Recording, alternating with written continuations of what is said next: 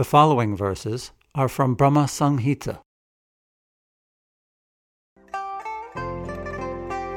I worship Govinda, the primeval Lord, residing in his own realm, Goloka, with Radha, resembling his own spiritual figure, the embodiment of the ecstatic potency, possessed of the 64 artistic activities, in the company of her confidants, Sakhis, embodiments of the extensions of her bodily form, permeated and vitalized by his ever blissful spiritual ras. Lowest of all is located Devi Dham, the mundane world. Next, above it, is Mahesh Dham, the abode of Mahesh. Above Mahesh Dham is placed Haridham, the abode of Hari. And above them all is located Krishna's own realm, named Goloka. I adore the primeval Lord, Govinda, who has allotted their respective authorities to the rulers of those graded realms. I worship that transcendental seat known as Svetadweep, where, as loving consorts, the Lakshmis, in their unalloyed spiritual essence, practice the amorous service of the Supreme Lord Krishna as their only lover, where every tree is a transcendental purpose tree, where the soil is the purpose gem, all water is nectar, every word is a song, every gait is a dance, the flute is the favorite attendant effulgence is full of transcendental bliss. The supreme spiritual entities are all enjoyable and tasty. Where numberless milk cows always emit transcendental oceans of milk. Where there is eternal existence of transcendental time, who is ever present and without past or future, and hence is not subject to the quality of passing away, even for the space of half a moment. That realm is known as Goloka, only to a very few self realized souls in this world.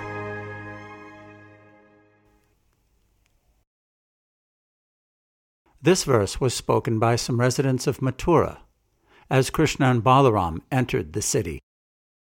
Dear friends, just imagine how fortunate the land of Vrindavan is, where the Supreme Personality of Godhead Himself is present, always decorated with flower garlands and engaged in tending the cows, along with his brother, Lord Balaram.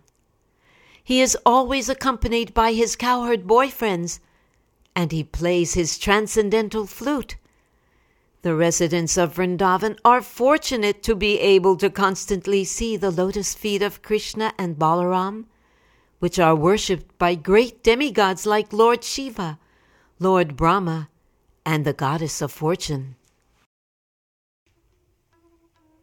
These are some of the prayers offered by Lord Brahma after he kidnapped the cows and cowherd boys. The gopis and cows of Vrindavan are so fortunate that they have been able to supply their breast milk to you. Persons who are engaged in performing great sacrifices cannot attain the perfection of understanding you. But simply by devotional service, these innocent village women and cows are able to satisfy you with their milk. You have drunk their milk to satisfaction yet you are never satisfied by those engaged in performing sacrifices. How greatly fortunate are Nanda Maharaj, the cowherd men, and all the other inhabitants of Brajabhumi. There is no limit to their good fortune, because the absolute truth, the source of transcendental bliss, the eternal Brahman, has become their friend.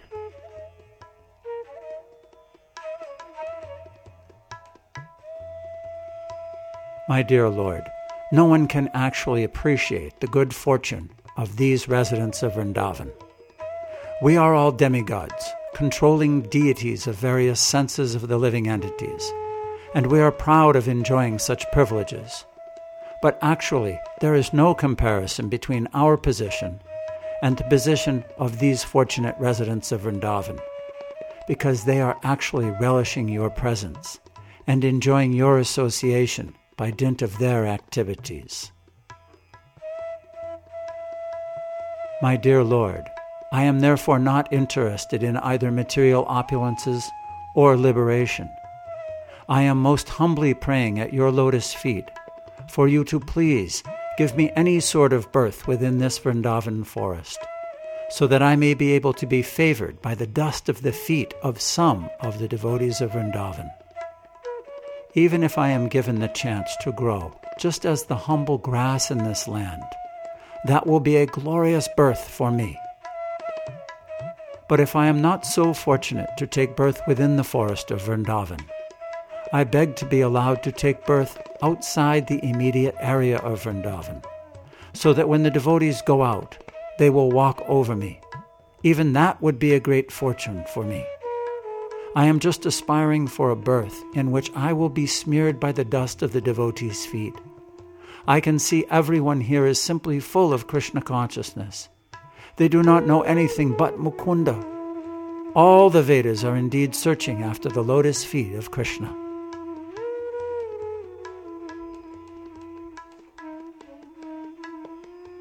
My Lord, sometimes I am puzzled as to how your Lordship will be able to repay, in gratitude, the devotional service of these residents of Vrindavan.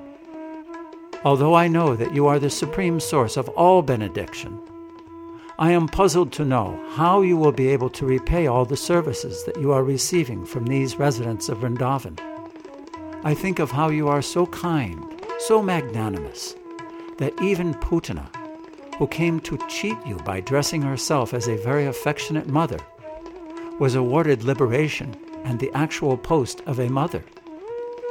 All other demons belonging to the same family, such as Aghasura and Bakasura, were also favored with liberation. Under the circumstances, I am puzzled. These residents of Vrindavan have given you everything their bodies, their minds, their love, their homes, Everything is being utilized for your purpose. So, how will you be able to repay their debt? O Krishna, as long as people are not your devotees, their desires are thieves, their homes are prisons, and their love for others is a pair of shackles binding their feet.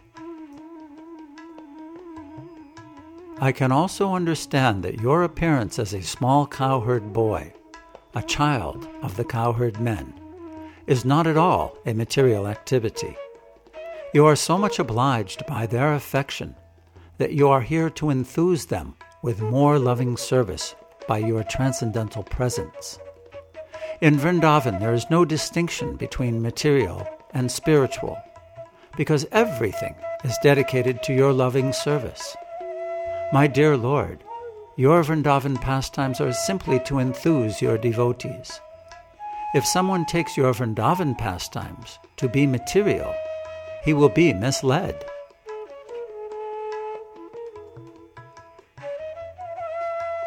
My dear Lord, I have nothing to say about the people who advertise that they have already realized God, or that by their realization they have themselves become God.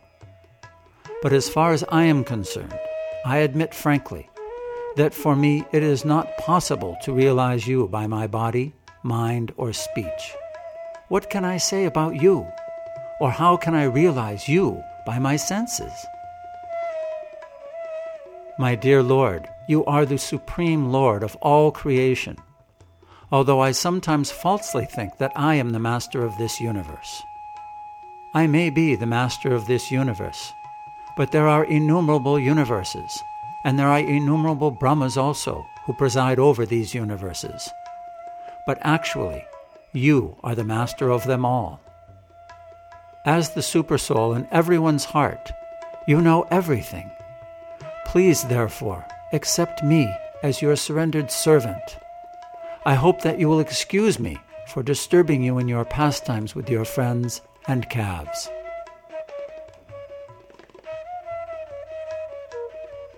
My dear Lord Krishna, your very name suggests that you are all attractive. The attraction of the sun and the moon are all due to you. By the attraction of the sun, you are beautifying the very existence of the Yadu dynasty. And with the attraction of the moon, you are enhancing the potency of the land, the demigods, the Brahmins, the cows, and the oceans. Because of your supreme attraction, demons like Kamsa and others are annihilated. Therefore, it is my deliberate conclusion that you are the only worshipable deity within the creation. Accept my humble obeisances until the annihilation of the material world. As long as there is sunshine within this material world, kindly accept my humble obeisances. It is quite natural for these Vrindavan inhabitants to thus receive a great personality like you. The herbs, creepers, and plants are also so fortunate to touch your lotus feet. And by your touching the twigs with your hands, these small plants are also made glorious. As for the hills and the rivers, they too are now glorious because you are glancing at them. Above all, the damsels of Braja, the gopis, attracted by your beauty, are the most glorious because you embrace them with your strong arms.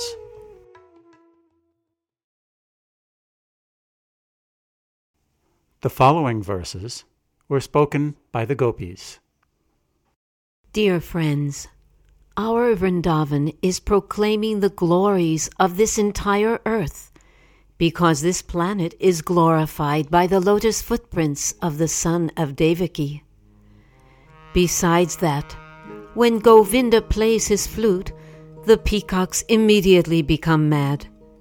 When all the animals and trees and plants, either on the top of Govardhan Hill or in the valley, see the dancing of the peacock, they all stand still and listen to the transcendental sound of the flute with great attention.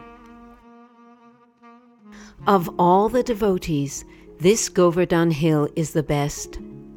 Oh, my friends, this hill supplies Krishna and Balaram, along with their calves, cows, and cowherd friends, with all kinds of necessities water for drinking, very soft grass, caves, fruits and flowers and vegetables.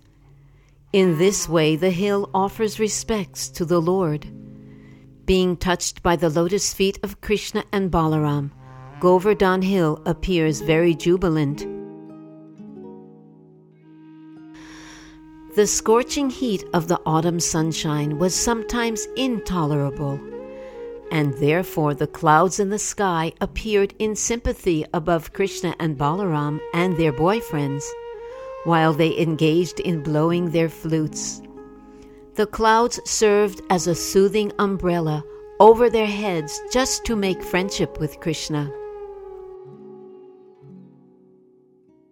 Even the river Yamuna being desirous to embrace the lotus feet of Krishna after hearing the transcendental sound vibration of his flute, broke her fierce waves to flow very nicely with lotus flowers in her hands, just to present to Mukunda with deep feeling. Just by Krishna's association, the trees, plants, and other vegetation in the forest immediately became Krishna conscious a Krishna conscious person sacrifices everything for Krishna. Although trees and plants are not very advanced in consciousness, by the association of Krishna and his friends, they also became Krishna conscious. They want to deliver everything, whatever they have, their fruits, flowers, and honey incessantly falling from their branches. This description was spoken by Lord Krishna to his brother Balaram. I think the drones that are buzzing all around you must have been your devotees in their past lives. They cannot leave your company because no one can be a better, more affectionate master than you. You are the original and supreme personality of Godhead, and the drones are just trying to spread your glories by chanting at every moment. I think some of them must be great sages, devotees of your lordship, and they are disguising themselves in the form of drones because they are unable to give up your company, even for a moment.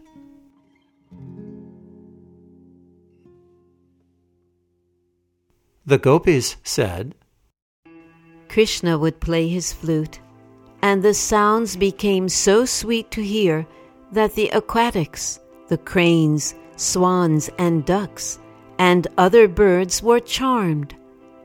Instead of swimming or flying, they became stunned. They closed their eyes and entered a trance of meditation in worship of Krishna. My dear mother, the birds who are all looking at Krishna playing on his flute are sitting very attentively on the branches and twigs of different trees. From their features, it appears that they have forgotten everything and are engaged only in hearing Krishna's flute. This proves that they are not ordinary birds. They are great sages and devotees and just to hear Krishna's flute, they have appeared in Vrindavan forest as birds.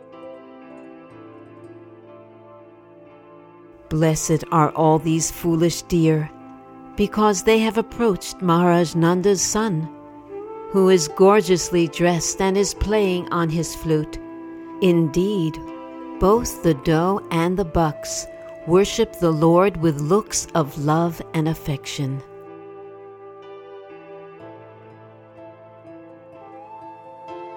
My dear friends, the cows are also charmed as soon as they hear the transcendental sound of the flute of Krishna. It sounds to them like pouring of nectar, and they immediately spread their long ears just to catch the liquid nectar of the flute. As for the calves, they are seen with the nipples of their mothers pressed in their mouths, but they cannot suck the milk. They remain struck with devotion, and tears glide down their eyes, illustrating vividly how they are embracing Krishna heart to heart. When Krishna plays his flute, all the cows and other animals of Vrindavan, although engaged in eating, simply take a morsel of food in their mouths and stop chewing their ears raise up and they become stunned. They do not appear alive, but like painted animals.